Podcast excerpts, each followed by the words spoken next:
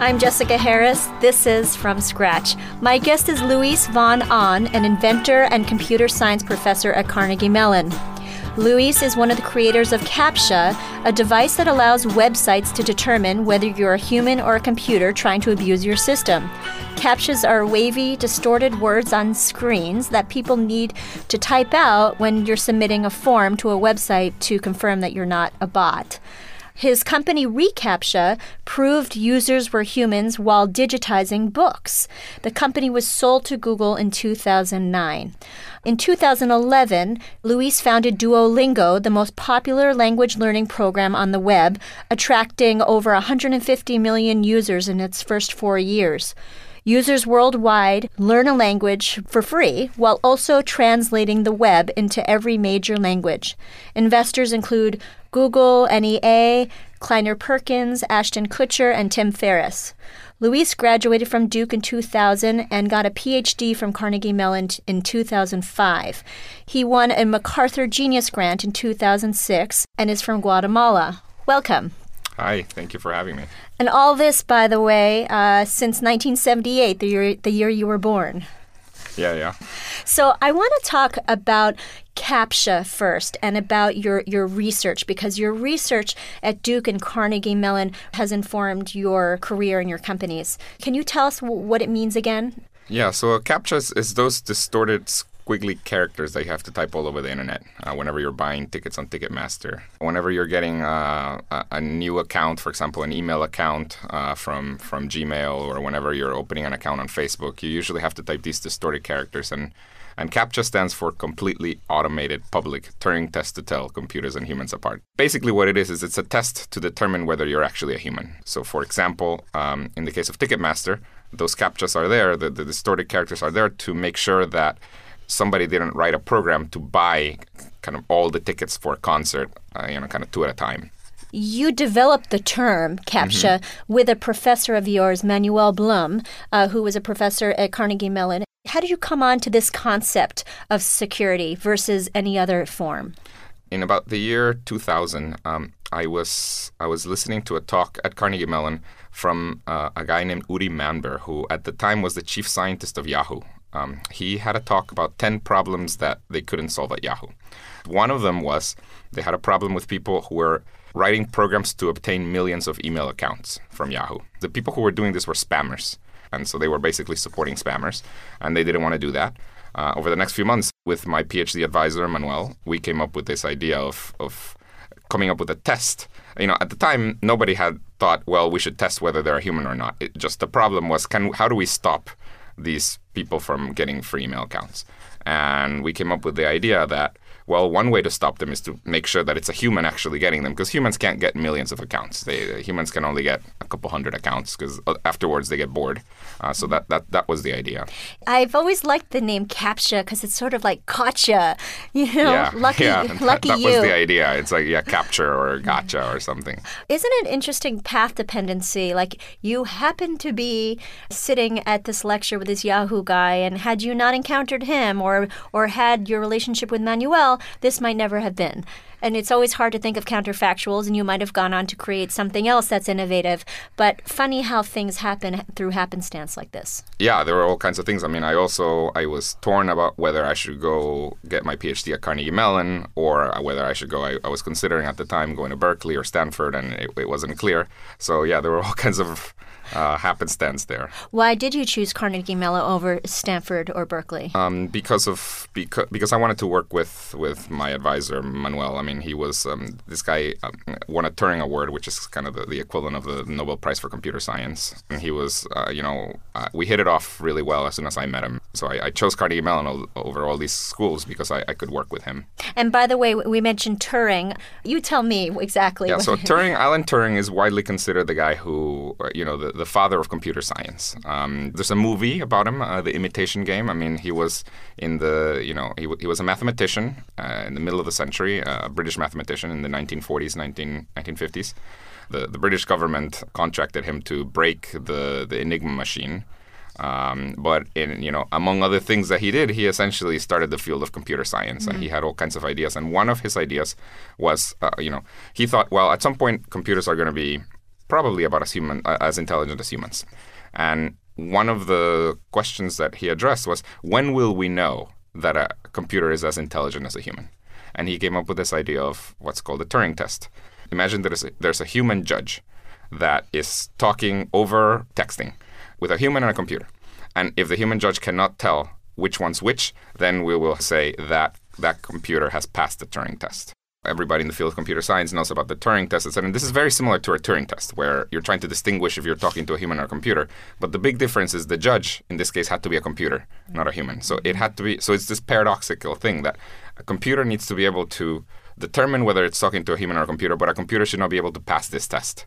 Now, in, in the same uh, research, uh, as you were uh, trying to develop this idea of CAPTCHA, you also came up with the idea of GWAPs, mm-hmm. Uh, which are um, games with a purpose. Mm-hmm. Now, can you describe that? And um, how are they related? Yeah, so so I helped develop this notion of a CAPTCHA, um, and then it started being used by all kinds of websites. Pretty quickly, Yahoo started using it. They had an actual big Neat. problem. Yeah, so pretty quickly they started using it, and all kinds of um, websites started using it, and then uh, that became my research, where coming up with things that computers could not do, uh, but humans could do. In particular, I had just gone to a talk about somebody who was at the time working on a computer program to try to solve crossword puzzles. I thought, okay, computers can't do that. Then I got on a plane and I noticed that everybody in my row was trying to solve a crossword puzzle. And I thought, whoa, these people are doing something that computers cannot do, and they're doing it willingly. So, can we get people uh, to do the things that computers can't willingly? Uh, and that's where the idea of games with a purpose came. Where the idea is these are games that people are playing like crossword puzzles, but as they're playing them, they're they're trying to solve a problem that computers cannot solve. Yeah. And you know, this was before the word crowdsourcing even existed, etc. But this is like the first instantiation of or idea of kind of crowdsourcing instead of getting computers to solve problems, um, can we get humans over the internet to just solve them for us? Now, this is all around 2005, uh, 2006. In mm-hmm. 2006, you get the MacArthur Genius Award. How does that happen? Was that out of the blue, or did you know you were nominated? What is that process? No, I had no idea I was nominated. I suppose somebody nominates you but you're you're never aware of it. And in the meantime, the MacArthur Foundation is doing a whole lot of research on you and what you know whether you should get one of these or not. Um, and at some point, you just get a phone call saying, "Hey, uh, you just got the MacArthur Award." Um, but they're a little uh, sneaky. The bef- before that, they do they do contact you uh, in in ways that you don't realize. I mean, for example, in my case, there was there was somebody who was supposed to be a PhD student in psychology who was very interested in my research, and I, and and actually that that was that was them. And one of the things they needed to make sure of is that when I got the phone call, I was there in in my office, and this person said, "Oh, I'm gonna, you know, I'm, I'm, gonna come to, I'm gonna come on that day." And so I was in my office waiting for this person, and I just got a phone call. Wow. Uh, so so they're they're a bit sneaky like that. Who nominated you ultimately? Do you know? You never find out. You were less than 30 years old. You were, what, 28 years old when you won the award? Give or take, yeah. So, in this, you know, five year period, you get the MacArthur Genius Award, you develop CAPTCHA, you're working with companies like Yahoo. How did you go about commercializing CAPTCHA with Yahoo, for example? So, that the first instantiation of that was not commercialized at all. We just gave it to Yahoo for free. We were super happy for them to use it. We were academics and we were just happy that, that somebody was using what we were doing.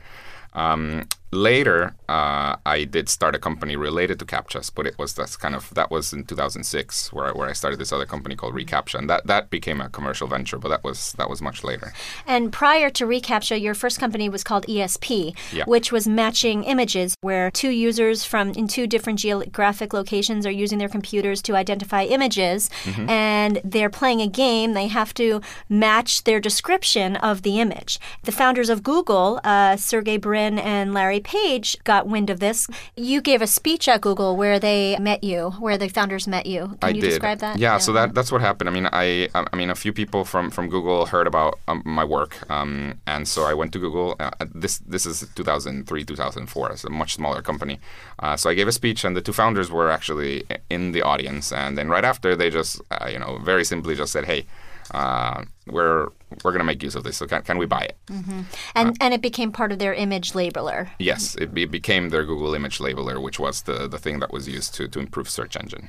ESP was a one man band that, that you sold to Google, and then your next company was Recaptcha uh, that you started in 2006, which basically was proving that you were human again, uh, but while d- digitizing books. How did you come up with that idea? So this was similar to the, the idea of, of the the ESP game or the Google Image Labeler, where I mean we're, we're trying to get people to solve problems for us that computers cannot. And in, in this case, the idea was the following: uh, by by by 2006, captchas were used all over the internet. Every single kind of major website used captchas. I did a little back of the envelope calculation about how many um, captchas were typed by people around the world, and, and the number that I came up with was about 200 million times a day. So 200 million times a day, somebody was typing a captcha. First, I was very proud of myself. I thought, look at the impact that I've had.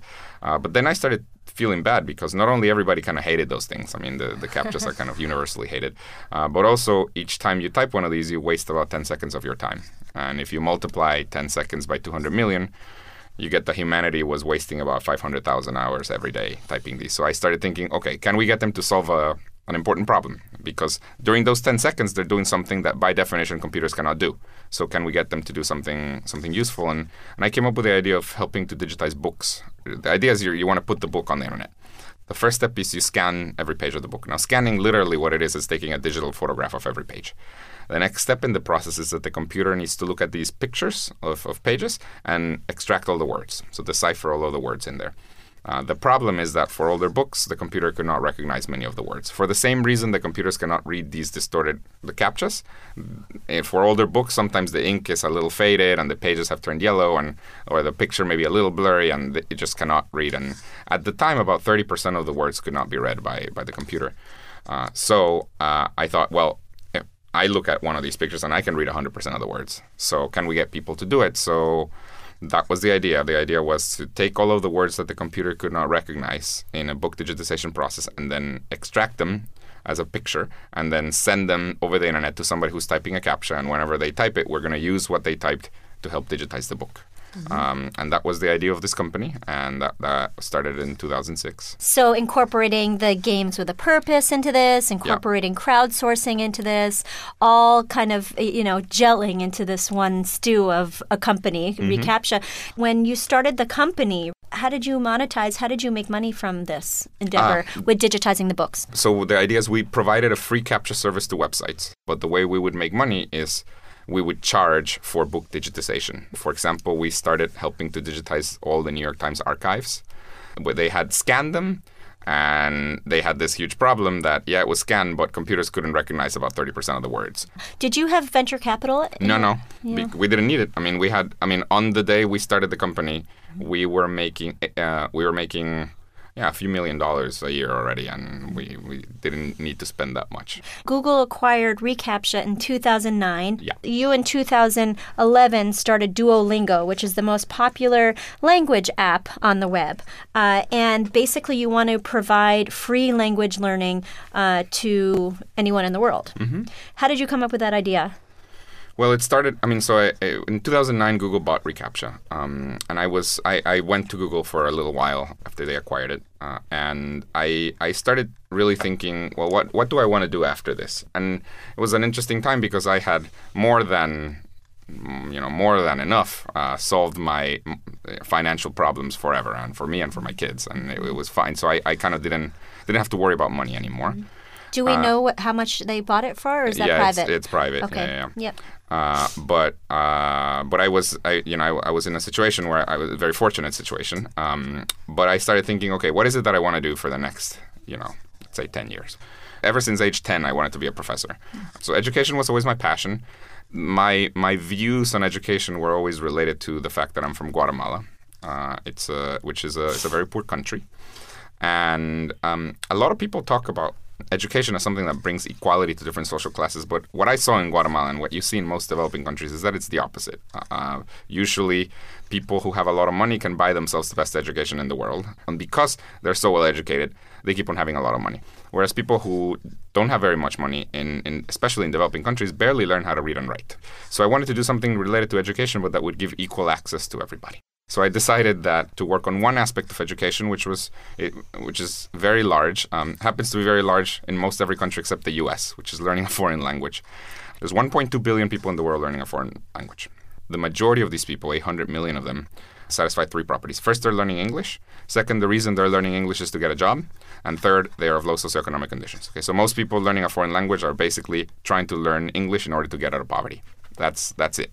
But the ironic thing is, at the time, most of the ways there were to learn a foreign language were really expensive, um, particularly through software. So at the time, it was kind of the height of Rosetta Stone. Uh, it was uh, about between five hundred and a thousand dollars. So, if you're poor, it's hard to get the thousand dollars to pay yeah, this is to the ironic English. part, right? I mean, you're trying to get learn English to get out of poverty, but it seems you need a thousand bucks, which makes no sense. Uh, so we decided to launch uh, uh, something to teach languages, but the the whole goal was no matter what, this is always going to be free. Now the question is, how are we going to how are we going to keep it free? And at the time, I thought, you know, this is one of those. If you're a hammer, everything looks like a nail. Uh, I thought, let's do the same thing we did with reCAPTCHA. Where with reCAPTCHA, what we were doing is we were providing this free captcha service, but in the background, we were making money from people, uh, you know, helping us digitize books. So can we do the same thing with languages? Can we provide a free language learning website, but in the background, we would be making money with people doing some something useful for us? I started this with my PhD student at the time, a guy named Severin Hacker, which is, is funny. His last name is Hacker. We thought, okay, the thing that people can do while they're learning a language is to help us translate stuff. Can we, as people are learning a language, get them to translate useful stuff? And that was the idea with Duolingo, and and it worked. So again, you used the CAPTCHA idea and the GWAP, the the games with a purpose and crowdsourcing idea to come up with a monetization tool for Duolingo. Uh-huh. Having companies pay you to translate content on their websites. That's exactly right. And and, and so as pretty soon after we launched, we CNN became our client. So they what they were what they were doing is they would write all their news in English, CNN, and they would send us the news uh, in English. And then what we did is we we had this language learning website Duolingo, which we had just launched, and we would give this news to some of our users. And then it was users that were learning English. So, for example, Spanish speaking users learning English, they would get it and they would help translate the news into their native language, into Spanish. And they were doing it, of course, to help learn English. And then we would send that news story back to CNN, but translate it. We've actually moved away from this. This is not what we're doing anymore, um, but this was what we launched Duolingo with. What are you doing uh, since then? We realized that over time we were spending more and more time on the translation quality than on actually teaching because that's where the money was coming from. At some point, Severin and I were, were having dinner one time and we thought, well, we've turned into a translations company. And do we really want to be a translations company? And first of all, this was not what we set out to do. We didn't want to be a translations company. And secondly, the translations business is not a good business to be in. Uh, it's, a, it's a race to the bottom. This was a tough decision because it was a business model that seemed to be working, but we decided we're going to stop this. And so we actually cut the contract with CNN and with BuzzFeed. And we moved away from that. You did that because you wanted primarily to be a language learning company, not a translation company, which basically becomes a commodity. Uh, and it's, it's those decisions are the hardest when things are still going well. Yeah. Did you have any pressure from your venture capital partners to do that? Yes and no. I wouldn't say strong pressure. I mean, the language learning market is a much larger market Right. than the translations market and a growing one as opposed to a, you know, you have this other Translation problem. one, Translation, you also have this other problem that there's this looming thing that at some point Google Translate's is going to get really amazing.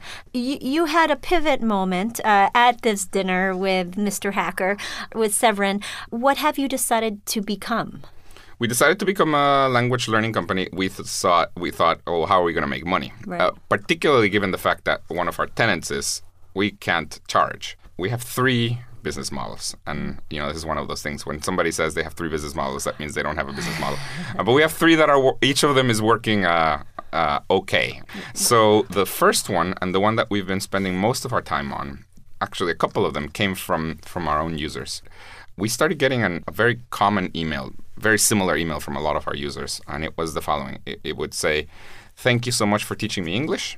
I was not able to afford learning English before this, but uh, now I have a problem, and it is that I need a certificate that shows that I know English.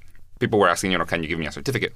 We started looking into this whole certification business, and what we found was pretty insane. So, first of all, $10 billion a year are spent by people certifying that they know English. That's a huge amount. And there's all kinds of reasons. People who apply to come to college in the US, the way they certify it is they have to take a standardized test called the TOEFL. But there's other reasons. If you want to get a work visa in the UK or Canada or Australia, anywhere in the Commonwealth, you have to take a standardized test that proves that you know English. If you work for many multinational corporations in, in non English speaking countries, you have to take a standardized test. So it costs about $250 you usually have to take them in a um, physical testing center. You have to make an appointment a few weeks in advance, about four weeks in advance. Then you take the test. Then you have to wait another four weeks for your results. So the whole process takes about eight weeks, costs about $250, and you have to go somewhere. That, that sounded pretty annoying to us, but then it's even worse because most people who are doing this are in developing countries. It's way worse. 250 bucks, that's a, that's a month's salary. So what is your solution? We came up with a test that you can take from an app. You don't have to go to a physical testing center. And also, our test is way cheaper. As opposed to $250, we charge $50. You've raised venture capital for Duolingo. It's the first time you have done so. Do you have any interesting stories on that process? The first time around, it was not as difficult as in the, the first the first round of funding. The first and second round of fundings, we, we raised them essentially on the fact that I had done something before. I mean, so we had an idea, right. whatever. Um, and uh, that was Google and Union Square. Union Square Ventures was the first one, okay. um, and they we, we loved working with them. I mean, they're yeah. they're here in New York. Um, the one of the interesting things, so we're not in Silicon Valley. So Duolingo is actually located in Pittsburgh because of Carnegie Mellon University. One of the interesting things is when we raised funds, um, we found that the Silicon Valley investors all wanted to invest, but they all in their term sheets it said, "You got to move." To Silicon Valley. They all said that. Whereas we found that the New York investors didn't say that. They said, "Oh yeah, we'll travel to you." Um, so we we went with uh, a New York investor at the f- first round. After a while, after Duolingo had been going, you know, you can get money probably one or two rounds based on your previous stuff. But once once you've gotten a couple of rounds, you have to get money based on your success. Uh, so in the, the, you know when we got, for example, when we raised money from Kleiner Perkins, uh, that was based on Duolingo success and traction. And you know, at that time we started being able to get money from West Coast investors without making us move because they're like, yeah. all right, fine, you're you seem to be doing okay in Pittsburgh. You're from Guatemala. Mm-hmm. Uh, your mother and father are doctors. Mm-hmm. What kind of doctors are they? Um, so my mother's a pediatrician. Uh, my father is uh, they they do uh, basically bone type stuff. Your your last name is von Ahn. You're you're originally German. Uh-huh. Uh, your when did your family come from Germany? My father's parents uh, came in the early early 20th century. And what was the impetus for their coming? There was there was quite a number of people from Germany and from Europe coming to, to Latin America because of essentially for business opportunity. I mean, in, in Guatemala in particular, what was going on is the educational levels were pretty low. Whereas if you came with a German education, uh, you probably could do pretty well. So you know they, they started a farm and they started they, they, they knew about technology enough mm-hmm. to essentially succeed with little to no, no yeah. competition. In addition to your parents being practicing doctors, they owned a candy factory. Tell me about that. Yeah, so my, my mom is my mom's side of the family. So my my grandparents from my mother's side of the family decided to start a candy factory. They were both from Spain. It happened to grow quite a bit. Um, my my grandfather died at a, at an early age, so it was then my grandmother who ran this candy factory, and, and it became the most popular candy factory in, in Guatemala. They, they made like marshmallows and uh, you know chocolate and all kinds of candies. Um, uh, at some point, they uh, they had, by the way, twelve children, yeah, uh, and my mother was one of them. And at some point, they passed on the baton to their children, and so my mother was one of the basically 12 owners of this. And uh, yeah, that was me growing up. I essentially didn't like the candy. How come? Well, I, I got bored of it after a while. I mean, I, I ate so much that I got bored of it, but I loved the machines. So on Sundays, I would go in there and essentially break machines. Uh, I was not loved by the you by the engineers. You'd break them because you wanted to see what they were like inside, or you yeah. or you accidentally broke them. No, no, no. I want I, I took them apart, and yeah. I, I, would do stuff about taking them apart. Of course, I would take them apart, and then when I try to put them back together, I would be left with two or three pieces that I didn't know where where they went, and uh, that, that, was the problem. What was the name of the candy company? It was called Tropical Candy. Uh, it's still there. Yeah. So marshmallow, c- chocolate. What else? Gummy bears, and you know almost any type of candy candy. From an early age, you seem to have this curiosity about how machines worked. Um, yet your focus is on computer science. Um, did you think you might want to be more of a physical, like engineer, uh? Early on, I, early on, I wanted to be. I mean, I really wanted to understand how all the machines worked, and I, I, I sat there at home making little, you know, gizmos that probably didn't do much, but I was very excited by that. Um, it all changed when I was uh, eight. I wanted a Nintendo and my mother bought me a computer instead of a Nintendo. I was I was pretty pissed off because all my friends had a Nintendo and I she, she, didn't get me a Nintendo. This was you know in the 80s. Computers were not super easy to use, um, and she also didn't happen to buy me a super easy to use computer. And so, well, what I wanted to do was play games. So what I did is I had to figure out how to how to use the computer to play games. I started essentially pirating games from from other people, so I became quite a, a game pirate in Guatemala. that that's how I that's how I got good with computers. Yeah. So this is at the age of, you know, 8, 9, 10, 11. Yeah, the the, the, the pirating of games was more like 12. Yeah. Was, yeah. Now, at the age of 12 also, um, you had this idea to make gyms free or start this business for free gyms. Tell me about that well, at the time, I thought I was the first person to ever come up with this idea. I was not. A lot of people have come up with this idea. Let me guess. Harnessing the electricity that you produce yes. by exercising. Yes. Thousands, if not millions, of people have had this idea, right? It is, but at the time, you know, this is like a 10 year old kid. I was like, I have this amazing idea. I will become a gazillionaire from this idea. I also thought it, it really worked you know, this is by age 13 or 14, I would think, I thought the way we're going to make money is by selling the electricity to the electric company. Unfortunately, you know, when I got older, you start doing, being able to calculate how much electricity you can sell. It turns out is not a lot. Right. right. It's, it's, and, and then you start also realizing about the gyms that um, most of the money that gyms make are actually by people who sign up but never show up. Yeah. And so this is not a good idea. so you seem to be kind of a self starting, industrious little kid. Did you have that view of yourself? And was that kind of the perception among your family members? Or how would they describe you? Yeah, they, they would describe me probably as, as uh, nerdy and with a little too much energy. Mm. That's probably. I mean, I was always doing basically getting in trouble. Not not getting in trouble because uh, you know I was going out too late or anything, but getting in trouble by breaking things. I mean, one time I was trying to. I wanted yeah. to make a helicopter. Uh, with an electric motor. I thought the way to make it a helicopter is basically by having a fan pointing it down, and if you if it spins fast enough, it's a helicopter. Turns out that is not is not the same kind of blade, and so I had a I, I bought this huge battery for it and it, wasn't doing it. Then at some point I realized that if I connected it to the electricity, the this would help. This would help make it go faster. So I connected it to electricity and then I made you know, not only my house, but a couple of houses around and the, uh, uh lost power because mm. of my brilliant idea. So yeah. I was always getting into trouble for doing crap like that. Yeah, and when you say you had a lot of energy, it was like mind energy, not so much physical. No, energy. physical energy too. I basically had too much energy. I, am pretty certain that had I been born today here in the U.S., I would probably be on on some sort of ADHD drugs. Pretty certain of this. But back then. In Guatemala, there was no such thing. It's just he had a lot of energy. That's all what people said. And you do exercise daily. Mm-hmm. Uh, you exercise on an elliptical machine, hardcore, for 15 minutes every day. That's my workout. And yeah. how long has that been your regimen, your go-to? Maybe about five or six years, and it's really just as I'm always trying to break my record, you know, as fast as I can go. And Tim Ferriss is one of your investors, and he's all about uh, efficiency and work and workouts.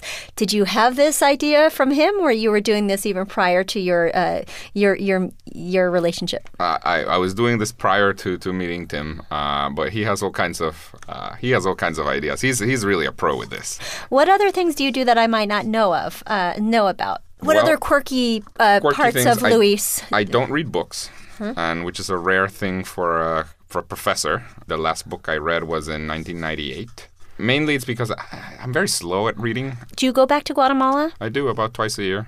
And how does it feel being back?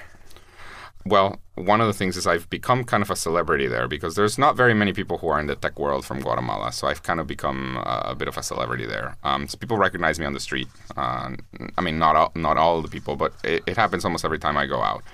I go and I basically don't leave my house as I go and I visit my mom. Uh, because it makes you uncomfortable? Yeah, that and it's you know Guatemala happens to be a dangerous country. You you start being worried about being kidnapped or something like that. And I uh, I'm also very happy with the fact that my mom lives in a kind of gated community and barely leaves the house, and also that she's nobody nobody knows what she looks like or anything. So that I'm happy about that. Are your parents divorced? No, my dad passed away when I was uh, 13 or 14. Did that change your relationship with your mother? Yeah, I mean, I, I mean, I was always very close with my mother. I mean, I so uh, yeah, I mean, she she's the one who essentially raised me. And are you an only child? I am an only child. Isn't it nice that people appreciate you as a celebrity for doing something of the mind, like for being a computer science geek? That's so nice that you're, you know, it's not like Matt Damon walking down the street. Right. No, it feels good, and and I think you know, in particular in Guatemala, Guatemala's a, you know, it's a country with a lot of bad news. I mean, it's just bad stuff happens in Guatemala all the time. So they're very eager to get good news. So when you when they see somebody, I mean, for example, we have one one single Olympic medal uh, of all time, and the guy who won it is a super celebrity because it's like this is the guy who won the Olympic medal. Uh, and so anything that is that you know a Guatemalan that is successful uh, does uh, you know it's, it's people are very eager for that. An Olympic medal and now a MacArthur Genius Award. Yeah, yeah. Thanks very much for joining us. Thank you. Thank you for having me. My guest has been Luis Von Ahn. I'm Jessica Harris. This is From Scratch.